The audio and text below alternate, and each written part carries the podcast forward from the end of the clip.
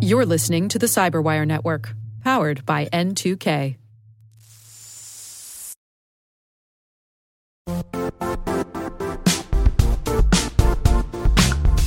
The IT world used to be simpler. You only had to secure and manage environments that you controlled. Then came new technologies and new ways to work. Now, employees, apps, and networks are everywhere. This means poor visibility, security gaps, and added risk. That's why Cloudflare created the first ever connectivity cloud. Visit cloudflare.com to protect your business everywhere you do business.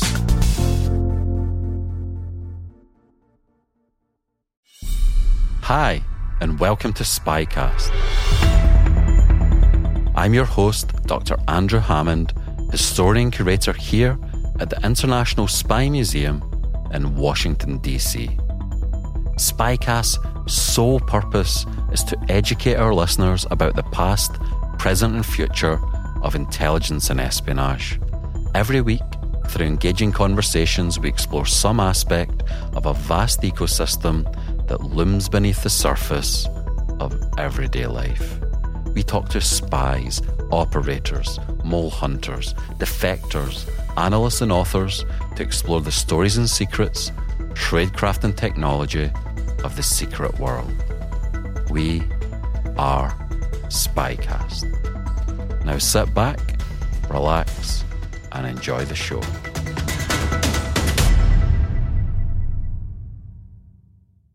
This week's episode underlines why I love the material that we work with here at the International Spy Museum so much.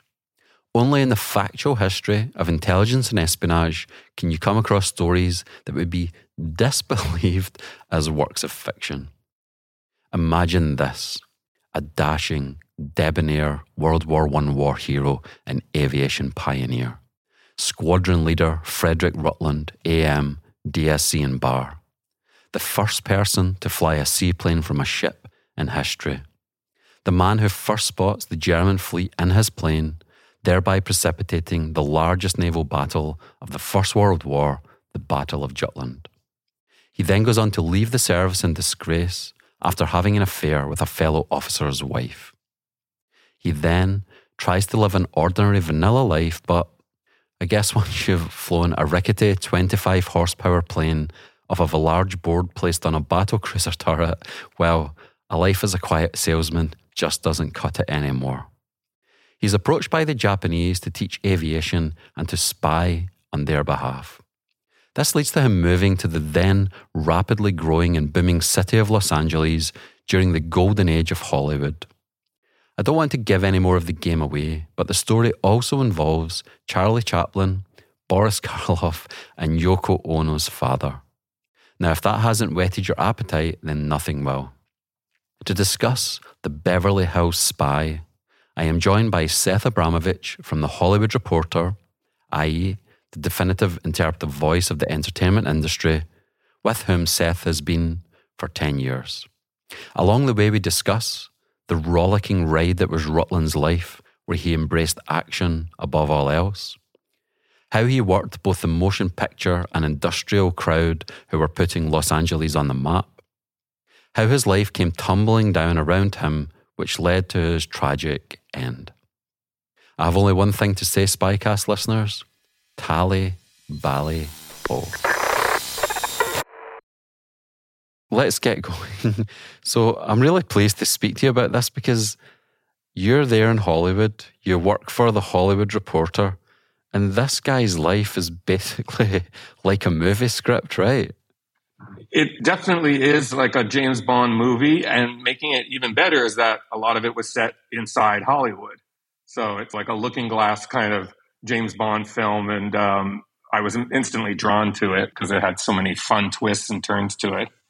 And full disclosure, have you been approached by anybody to turn it into a movie or any rumors about it potentially becoming a movie? Because to me, it's got all the trappings of it.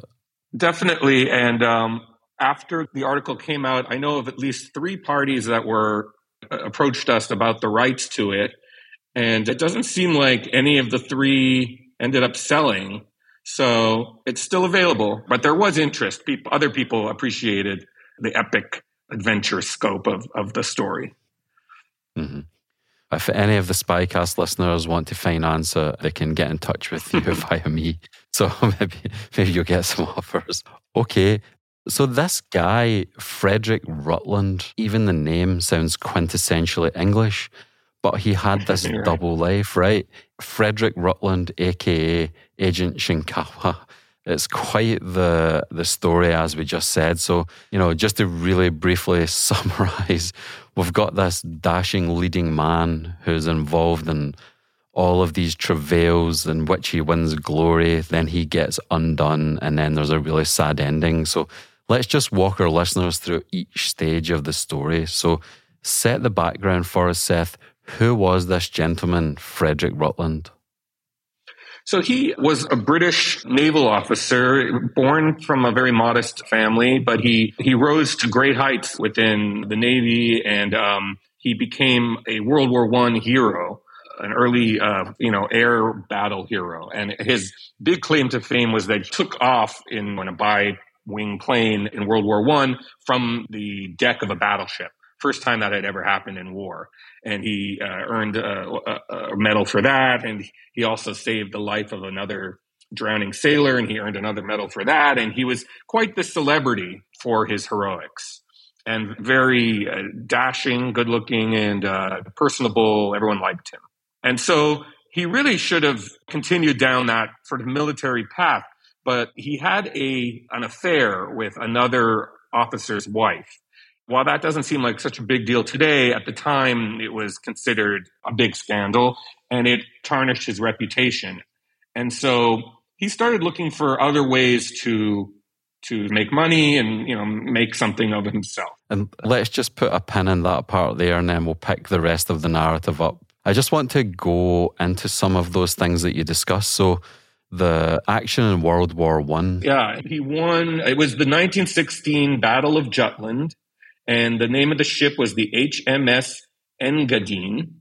They jury rigged this deck to to be able to launch a seaplane off of it, and uh, and that earned him the Distinguished Service Cross. And just for context for our listeners, the Battle of Jutland is the biggest naval engagement of the First World War. And then he's also, I believe, the first person to sight the German cruisers coming for the Battle of Jutland. So he's not just done this first, but you could argue in some ways that he's the beginning of, of the actual engagement because he's the first person to lay eyes on them and then relate that back to the British commander. So couldn't make this stuff up, could you?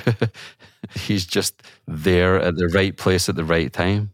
Yeah, and uh, always fearless, always running into the action and into danger, not not avoiding it and like you say, an innovator. I think. I, I think he was at the cutting edge of war technology and espionage, and a very bright guy. And the other action of heroism that you mentioned that's really that's really fascinating as well. He ties a rope around himself, jumps into the sea, and sa- saves a sailor who's cut adrift between two boats. Again, you just couldn't make this stuff up. The guy just seems to be completely fearless. yeah, yeah. And he won the Gold Albert Medal, first class, for that, for extreme and heroic daring in saving the lives of others.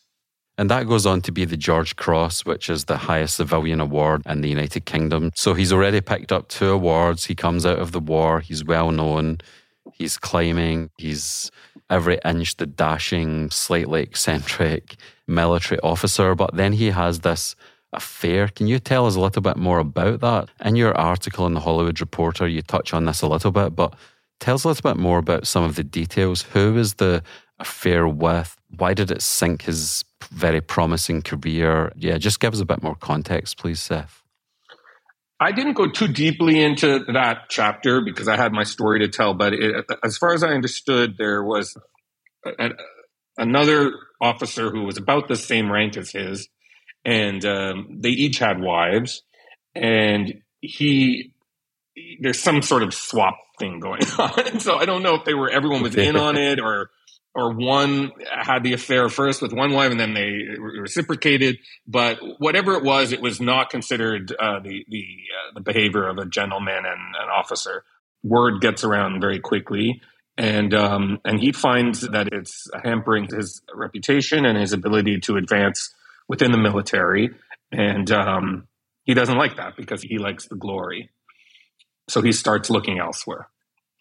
And that brings us up to one of the great quotes in your piece, which is a quote from uh, one of your sources.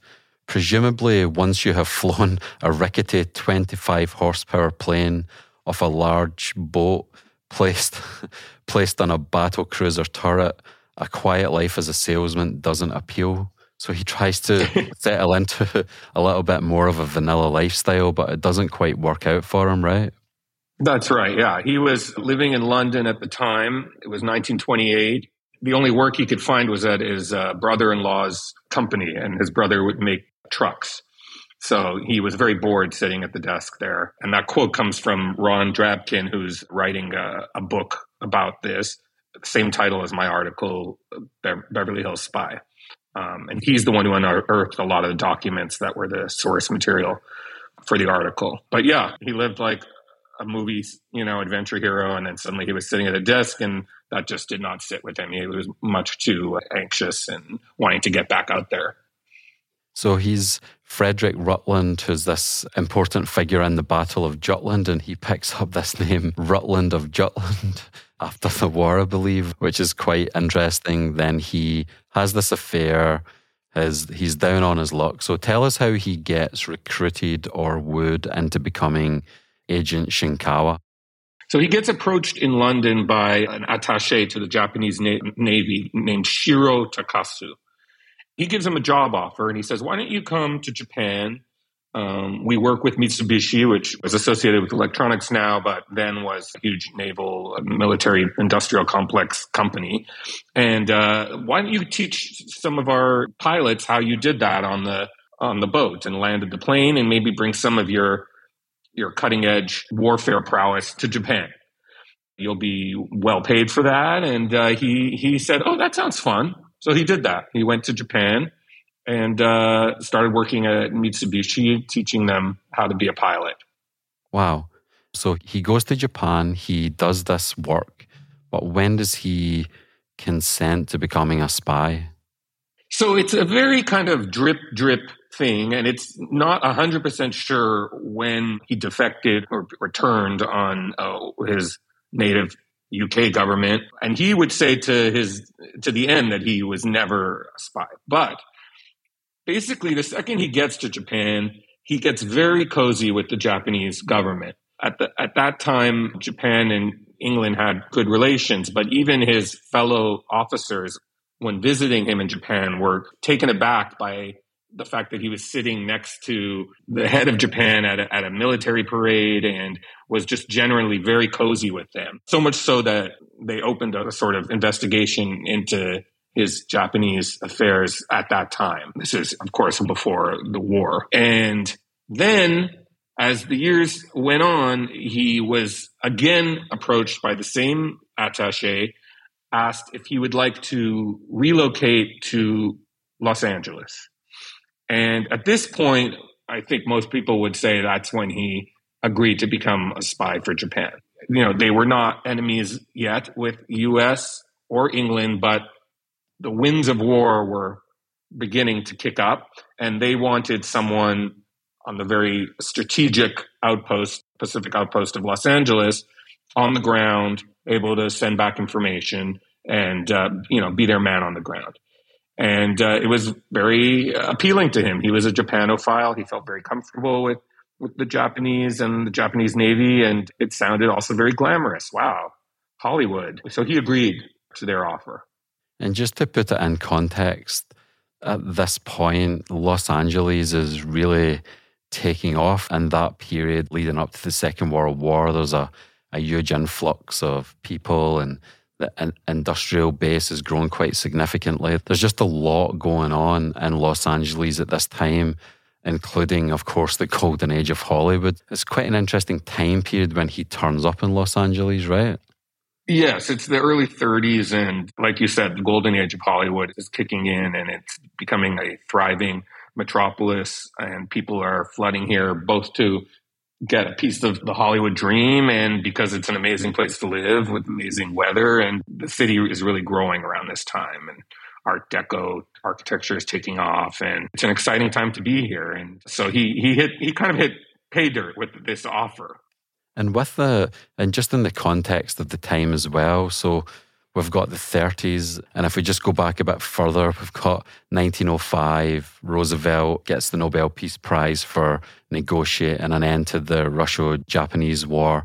1912, the Spy Museum's in DC. We get the cherry trees. And both the United States and Japan are on the same side during the First World War. But then after that, the relationship begins to go d- downhill, doesn't it?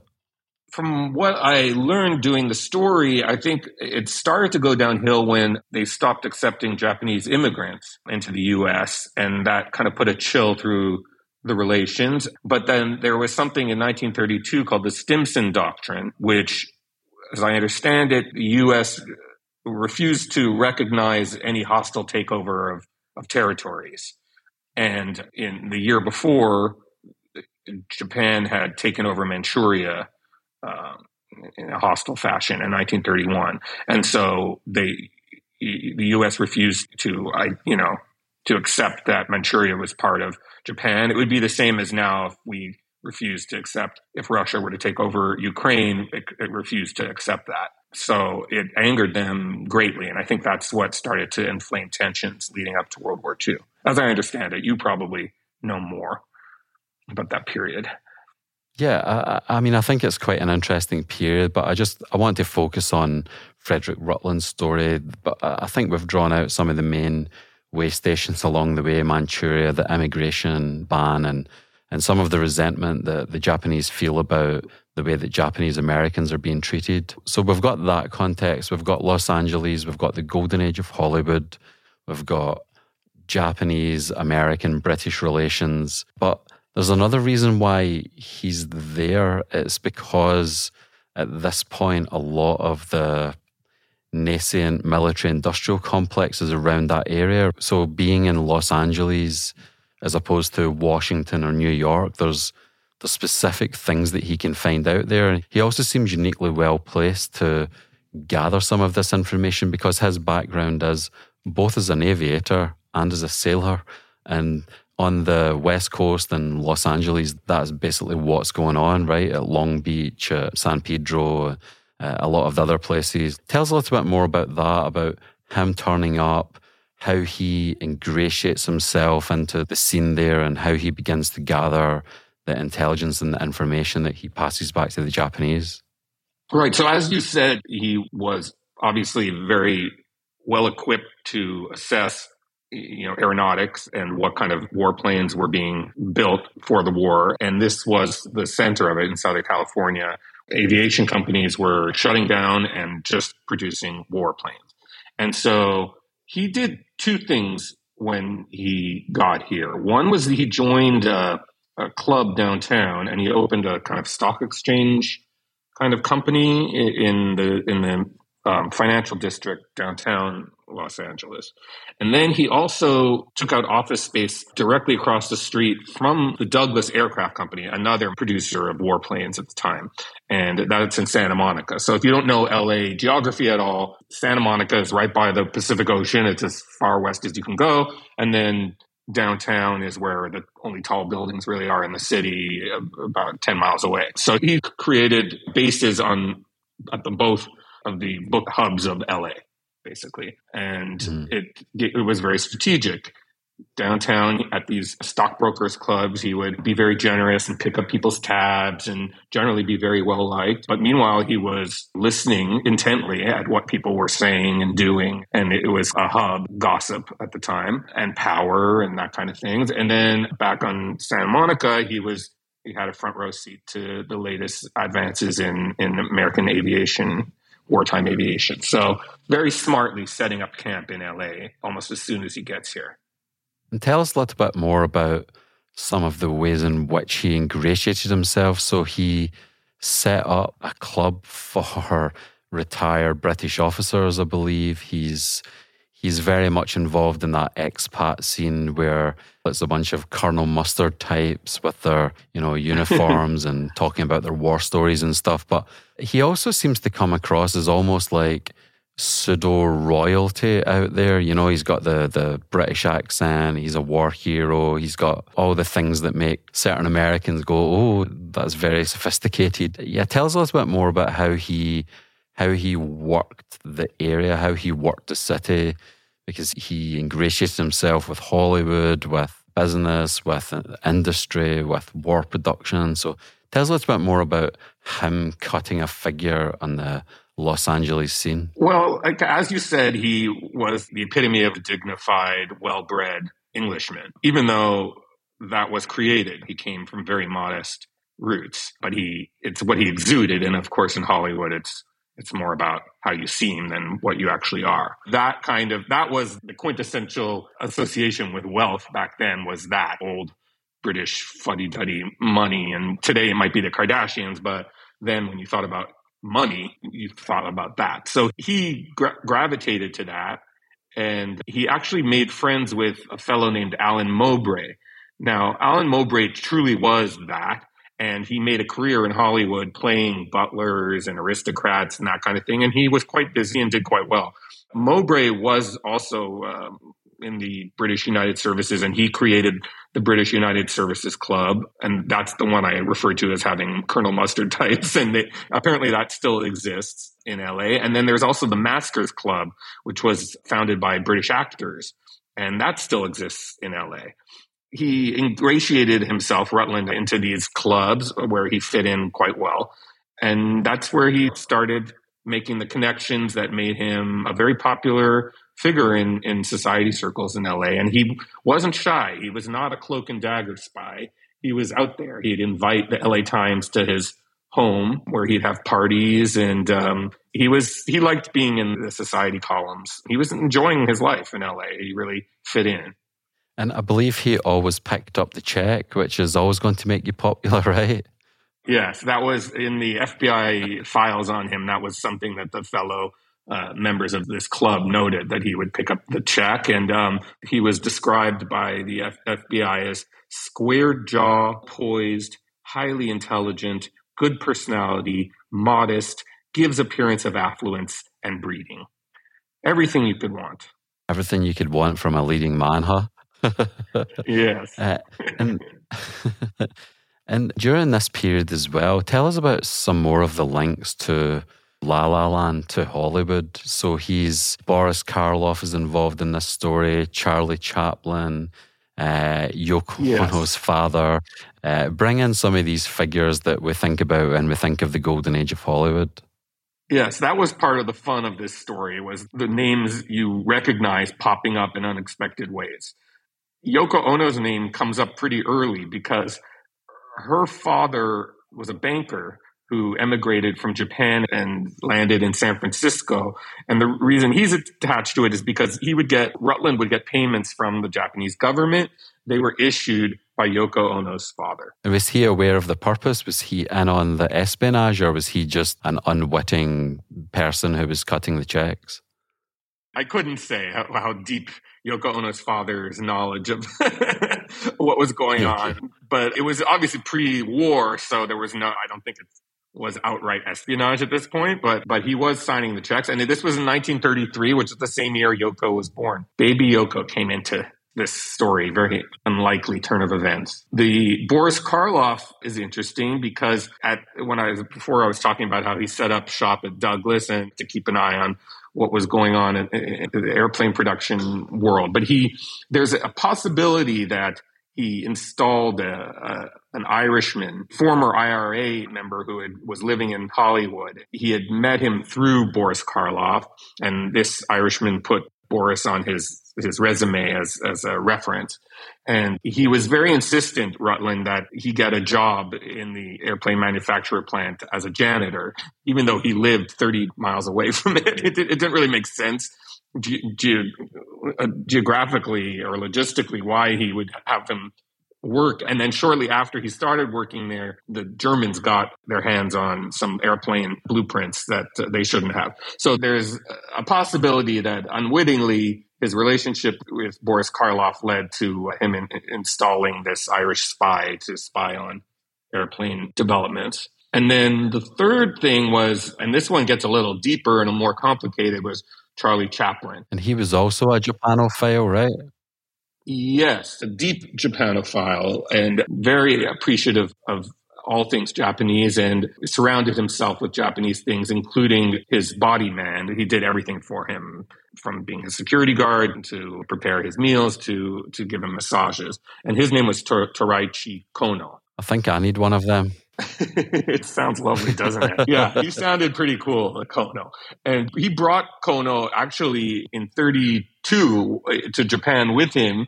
This is just another interesting side story, but that was the same trip where uh, the prime minister was assassinated of Japan in what trying to be a, a coup to incite war with Japan. And it just so happens uh, they knew Chaplin was there, and they thought, oh, if they also kill Chaplin, that'll anger United States. And it was quite the whole assassination attempt. And Chaplin would have been killed, but he decided at the last minute to go to a sumo wrestling match with the prime minister's son. And so his life was spared. But Kono was at his side this entire time. But later, and this is up for some dispute from historians I talked to for the story, but it seemed as though Kono, after being fired by Chaplin, because he had fallen in love with his new paramour, Paulette Goddard, who did not like Kono or get along with him. So Kono hit the road in his attempts to find more work had a fatal run in with someone he had met on the set of a Chaplin film, and that led to him getting embroiled in the same spy ring as Rutland. Um, it's a complicated story. I don't know how deep you want to go into it, but but it's still very interesting, and it does implicate Rutland because uh, Rutland is in uh, the notes, the FBI notes as having attended secretive meetings with Kono. This is all leading up to Pearl Harbor. We'll be right back after this.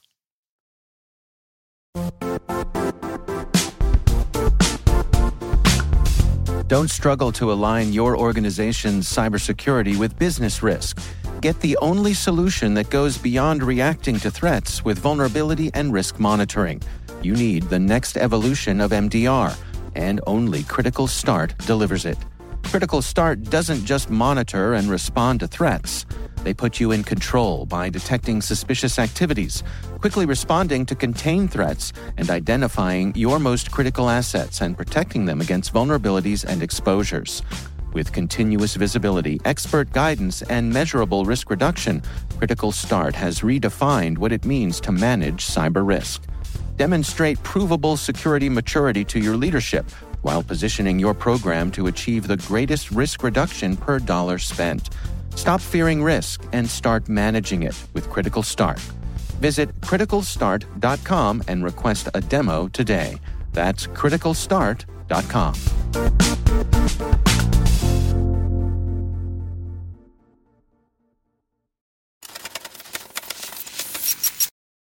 So we don't need to get into each one of them, but give us an understanding of the reach, the tentacles of this spy ring. So, you know, we hear of the Rosenberg spy ring and so forth. So, how many people were there? How broad was it? What do we know? What don't we know?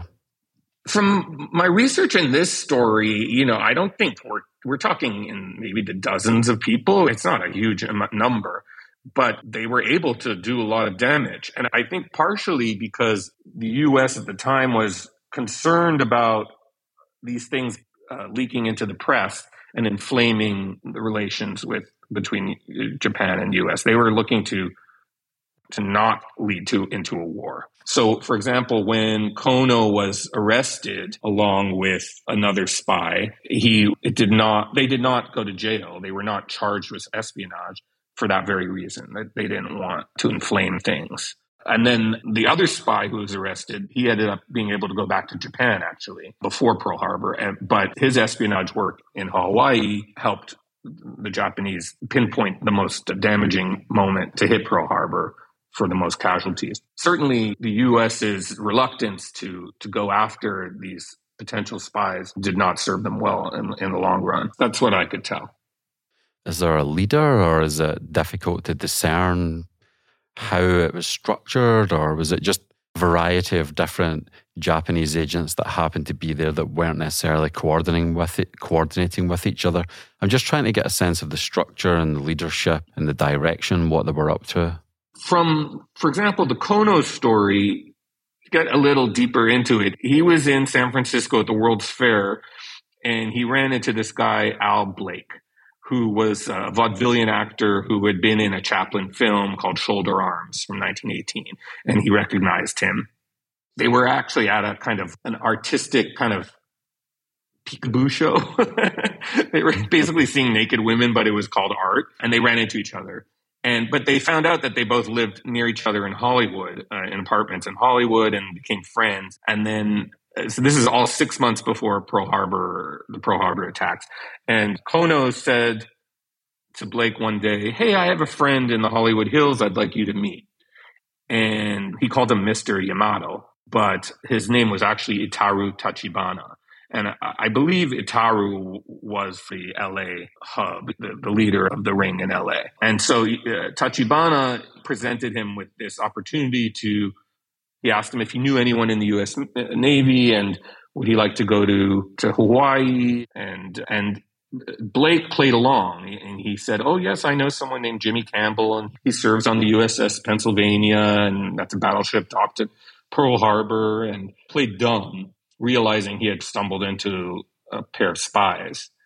And then he went directly to the government, the U.S. government, and, to- and told them, and they set up a fake rendezvous and they found a guy to play this Jimmy Campbell, and that it was based on that raid that they were able to arrest Kono and Tachibana. And Tachibana was the one who was ultimately sent back to Japan, and he was the one who knew all the Pearl Harbor ins and outs. So I think from my limited understanding of this period, Tachibana was the leader. As far as Kono, the, the, the butler to Chaplin, he was put into one of the internment camps for seven years. All Japanese people were rounded up in Southern California and put into this internment camp. And he was one of them. And he would do projection nights. He used to run the movie nights at Chaplin's house, and he would do it in the uh, in, in the internment camp. So that's about as much as I can tell you about that. And they were arrested in June 1941 at the Olympic Hotel in the little Tokyo area of LA, but they were not they were not immediately jailed, as I mentioned, because they did not want to make a scandal out of it. How did Frederick Rutland get rolled up? Tell us a little bit more about that. How did the net close around him? So Alan Mowbray and Eddie Cochran. Yeah, tell us tell us a little bit more about that. I mentioned before Alan Mowbray, who was a British actor, and he also founded the various clubs he founded. The most influential is actually SAG, Screen Actors Guild. He was one of the founding people of that. And of course, that's the main Actors Guild in the United States now, so it's quite influential. But he was on to Mowbray. He could tell that this guy was probably up to no good. So he informed the FBI about his comings and goings. And so my story opens at the actors club that I was talking about before, and they're at a party, and he brings a guy who says is his friend who's a screenwriter who's doing research, but he's in fact a undercover agent gathering information on Rutland, and that bit of reconnaissance led to him being tapped and his phone's being tapped. They operated out of a building, uh, an Art Deco building in Santa Monica that still stands and now houses a popular restaurant called Cassia, but this was 1930 whatever eh, or, 1940 already and he was getting tapped and he was definitely in their sights. And then finally they had enough evidence between uh, when they arrested those guys at the olympic hotel they had a bunch of notes taken where it said that they had meetings with rutland and they had enough uh, wiretapping evidence to to move in on him. So if this is the movie you think aha he's ensnared, and this is the end for Frederick Rutland. They've got him where they want him. But there's a big twist. Um, should I continue? Yeah, yeah. G- give us the twist. so they're about to move in on him when suddenly the FBI agents are sent a telegram from someone named Captain Ellis Zacharias, who was the Office of Naval Intelligence Chief for Southern California. And the telegram says, wait, don't arrest Rutland for the past year, he's been a double agent And unless there's some new information you have, hold off. So we find out that he's been somehow working with the US as well as Japan. And they are flabbergasted because they, this is the first they're hearing of this. Help us weigh that telegram up from Zacharias because, as I understand it, there's thousands of pages of evidence showing that Rutland was engaged in espionage on behalf of Japan, but there's no evidence other than this telegram took place to say that he was a double agent, that he was a, the FBI has you know thousand page, you know multi thousand page dossiers, and uh, British intelligence have kept really since World War One their own dossier on him, mounting into the five thousand pages. But uh, no one can seem to find any information about what he did for the good guys. It was definitely everyone was taken by surprise, and, and including me. I, I did not see this coming in the narrative, my own narrative. But apparently, I think Rutland just he lived for the intrigue and the drama and the moviness of it all. So I think he he wasn't one who really thought about patriotism. He fell through those cracks, and it was more about where was the action and how can I see the most of it. So he, I don't know if he really thought saw himself as a spy for either side, really just benefiting from all this intrigue. I mean, he was paid quite a bit of money by the Japanese to live quite lavishly in, in Beverly Hills and put his kids up in the best private schools. And he had a driver and a butler. I mean, he was out for himself ultimately, which I guess is maybe what drives a lot of espionage. I don't know. Here at the Spy Museum, we look at a number of different motivations that people have to spy and things like coercion. You've been blackmailed into doing it, or things like ideology. You know, I'm a committed communist, and it doesn't seem like he was either of those. You know, I don't see Frederick Rutland as saying, you know, I'm a firm believer in ultra militarism for Japan. That that doesn't seem to be his motivation. It seems to be money and ego, and money for the ego, maybe, and maybe just self destructiveness or living life on the edge. But it, it, seems to be more on that side of it. And I think it's half a million dollars in current money that he gets in the first year that he commits the espionage. I mean, that's a lot of money, right? Yeah, he and he had he made a lot of money. He lived very well, but even that I wouldn't put at the top of the list of the things that I that drove him. I think he loved just action and high drama and power and intrigue. And I just, he was drawn to that like a moth to the flame. And then from that, he realized he was quite talented at making, turning that into uh, a living and uh, living quite well off of it. And at the very bottom of the list, it would be any kind of allegiance to any flag, because he's quick to turn on um, to, or to offer to turn on Japan when push comes to shove at the very end of the whole story. So yeah, I, I don't think he was doing it for any kind of nationalism or political viewpoint. I think if anything, he was apolitical. Really, really fascinating figure.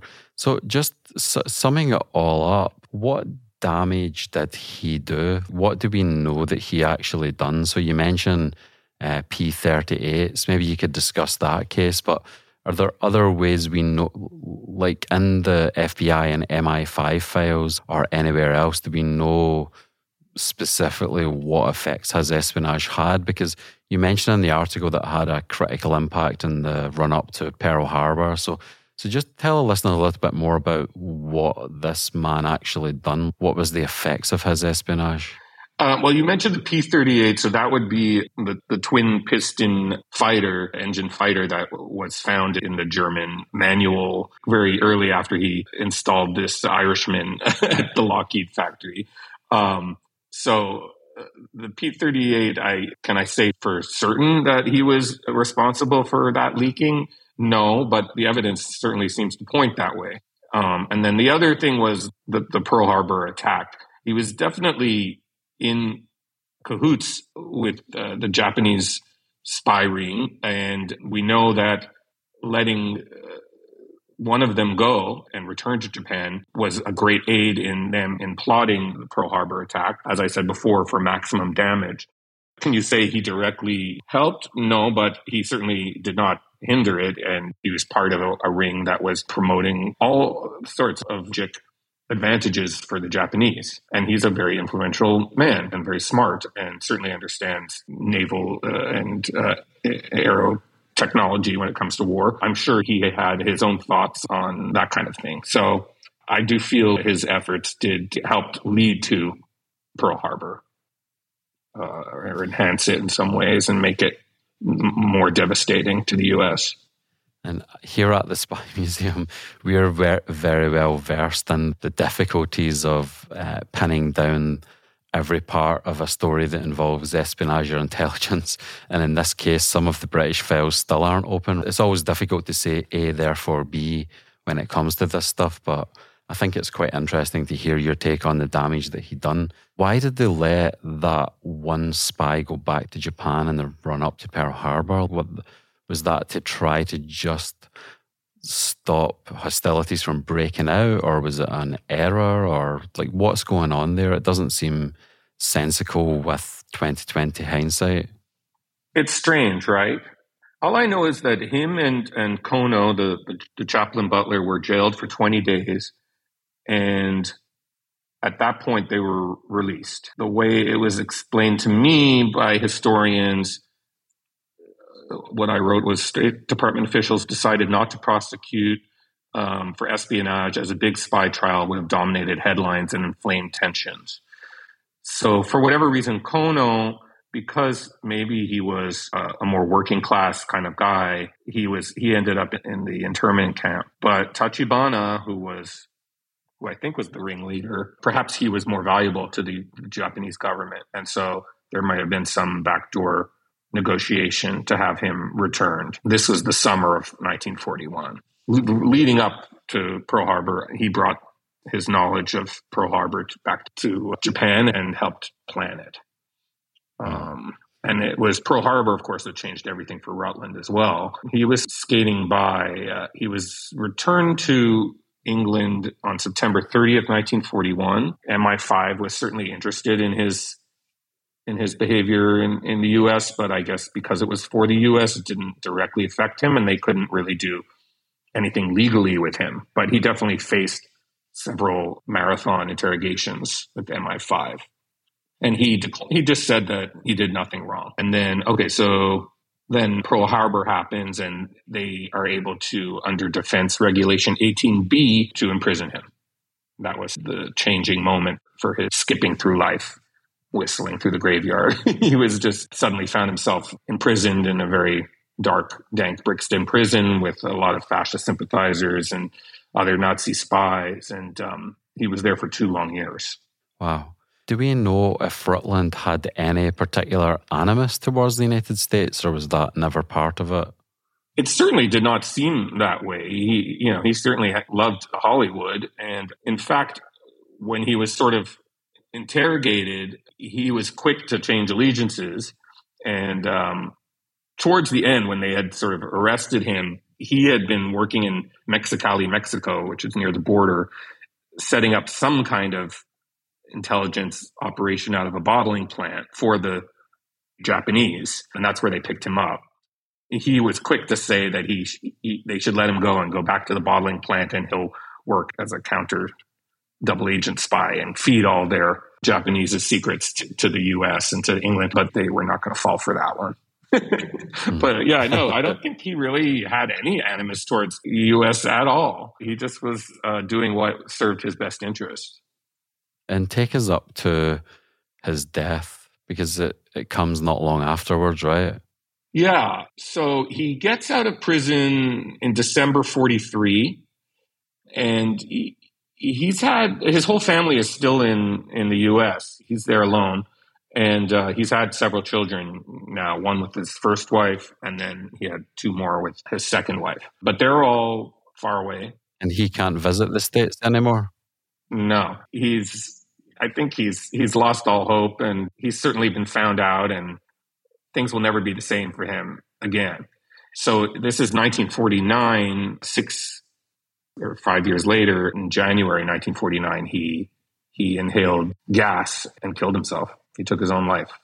Where where was this that he? I think it was in his his house, his apartment in London, but I'm not sure the exact location. But he did leave behind a suicide note, which I did include in my story, which was in the form of a letter to his eldest son. He tells him, My life has been an adventurous one, always full of excitement. I have always told myself that so long as life worth, was worth living, I would live it to the full. And when it no longer held any real interest, it would be time to go. So there you have it. His game was up, and he would sooner just die than live a life of, of boredom or ignominy or however you pronounce that. um, and uh, that was that was it. It was a, quite a, a dramatic uh, end. But again, in terms of a movie, it gives you quite a, a satisfying place to fade to black. For sure. And some of his, so you mentioned his wives and kids in the States. Did they, are they still around? Did you contact them? Have you had any response to your story or? Right. So he had four children. The first was with the wife that he had had the, the scandal with. I believe he, he ended up marrying that woman who he had the affair with. And so they had two children named Freddie and Barbara. And then he divorced her and married a second woman, Dorothy, who was English as well. And they both relocated to LA together.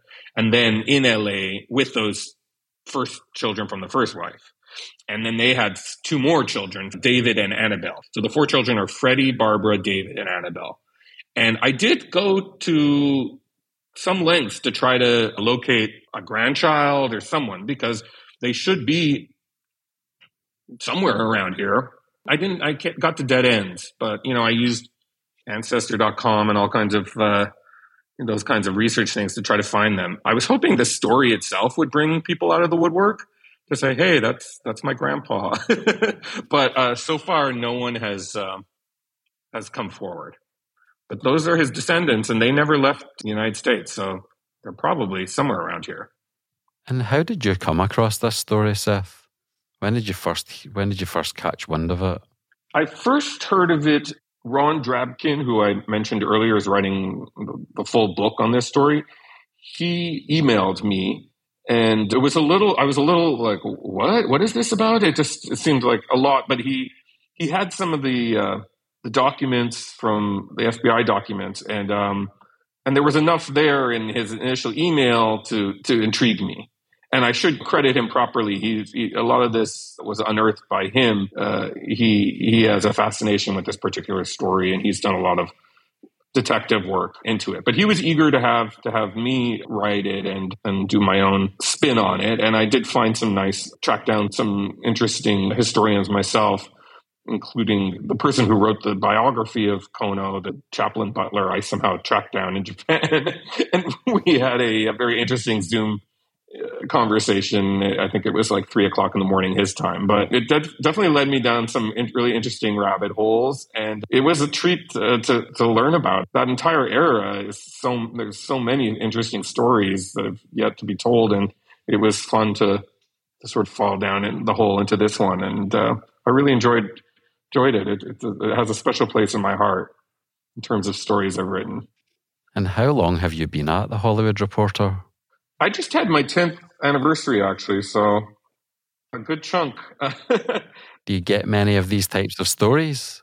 Like the connections between Hollywood and espionage intelligence? I mean, here at the Spy Museum, we go into this quite a bit because most people's knowledge of espionage comes from watching movies. So we try to deal with both the fiction and the non fiction side. So, yeah, I'm just wondering do you come across this type of stuff often, or is it a rarity, or every now and again it comes?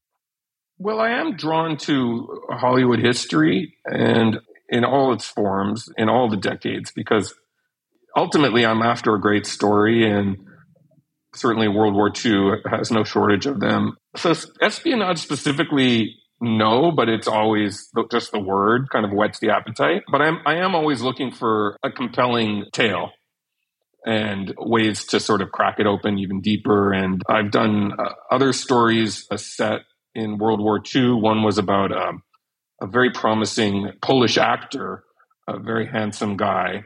And he had, uh, his name was Witold uh, Zacharewicz And he had been discovered by Hollywood and had been given an acting contract and was on his way to Hollywood when uh, the war broke out. And his was a very tragic love story. Sadly, it ends in Auschwitz. And um, while he was not Jewish, he was working with his mother to save Jews and was turned in and he was killed in Auschwitz. But while he served in the war, people recognized him all over the countrysides and he was a star. You know, he had been in several very popular Polish films.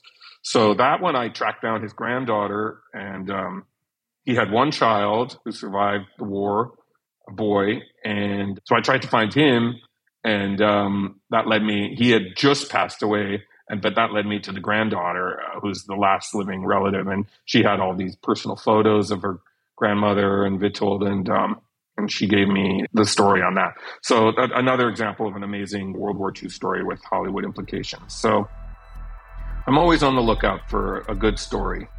Thanks ever so much for your time and telling us the story of Agent Shinkawa. It's been really, really fascinating.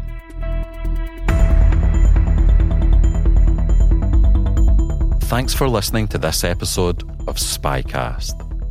Go to our webpage where you can find links to further resources detailed show notes, and full transcripts. We have over 500 episodes in our back catalogue for you to explore. Please follow the show on Twitter at INTL Spycast and share your favourite quotes and insights or start a conversation. If you have any additional feedback, please email us at spycast at spymuseum.org. I'm your host, Dr. Andrew Hammond, and you can connect with me on LinkedIn or follow me on Twitter at Spy Historian. This show is brought to you from the home of the world's preeminent collection of intelligence and espionage related artifacts, the International Spy Museum. The Spycast team includes Mike Mincy and Memphis Vaughn III. See you for next week's show.